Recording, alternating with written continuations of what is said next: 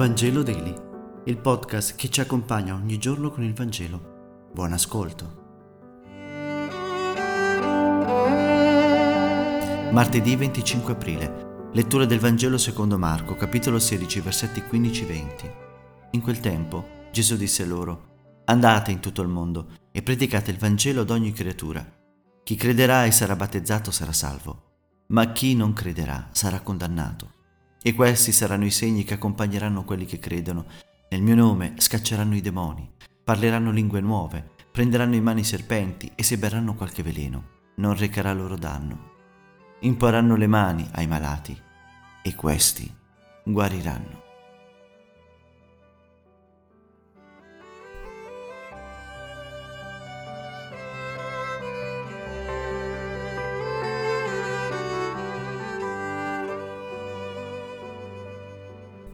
In questo giorno di festa, la liturgia ci propone l'ultimo brano, l'ultimo pezzo del Vangelo di Marco, che però di fatto non è stato scritto da Marco. Il Vangelo originario, infatti, termina sempre al capitolo 16 nel versetto 8, con l'annuncio della risurrezione, ma senza alcuna prova di apparizioni del risuscitato.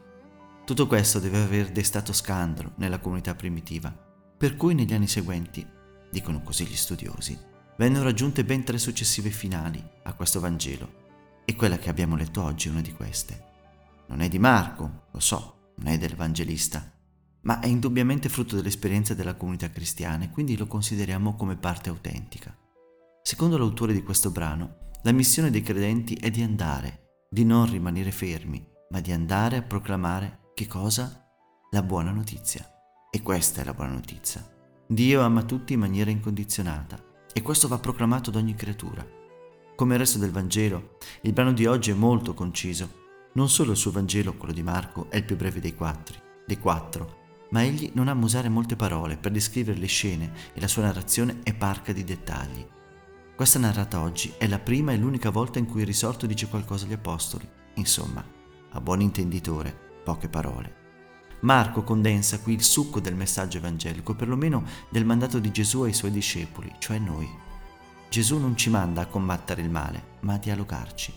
Non dice che uccideremo serpenti, ma che i discepoli li prenderanno in mano. Non dice che zettiranno i loro oppositori, ma che parleranno lingue nuove. L'invito di Gesù è quello di non fare muro contro muro, ma di leggere nel male che tormenta il mondo le doglie del parto, per dirla alla San Paolo. L'aiuto del cristiano e il suo fermento è simile a quello dell'ostetrica, interpretare i dolori come possibile vita nuova, aiutare a far nascere qualcosa di buono. Non siamo soldati, siamo accompagnatori, profondamente, totalmente, irreversibilmente immersi nelle vicende del mondo, dal quale però, diciamolo onestamente, spesso noi vogliamo scappare e dal quale spesso ci nascondiamo. Grazie per aver meditato insieme e se questo podcast ti è piaciuto, condividilo con i tuoi amici ed amiche. A domani.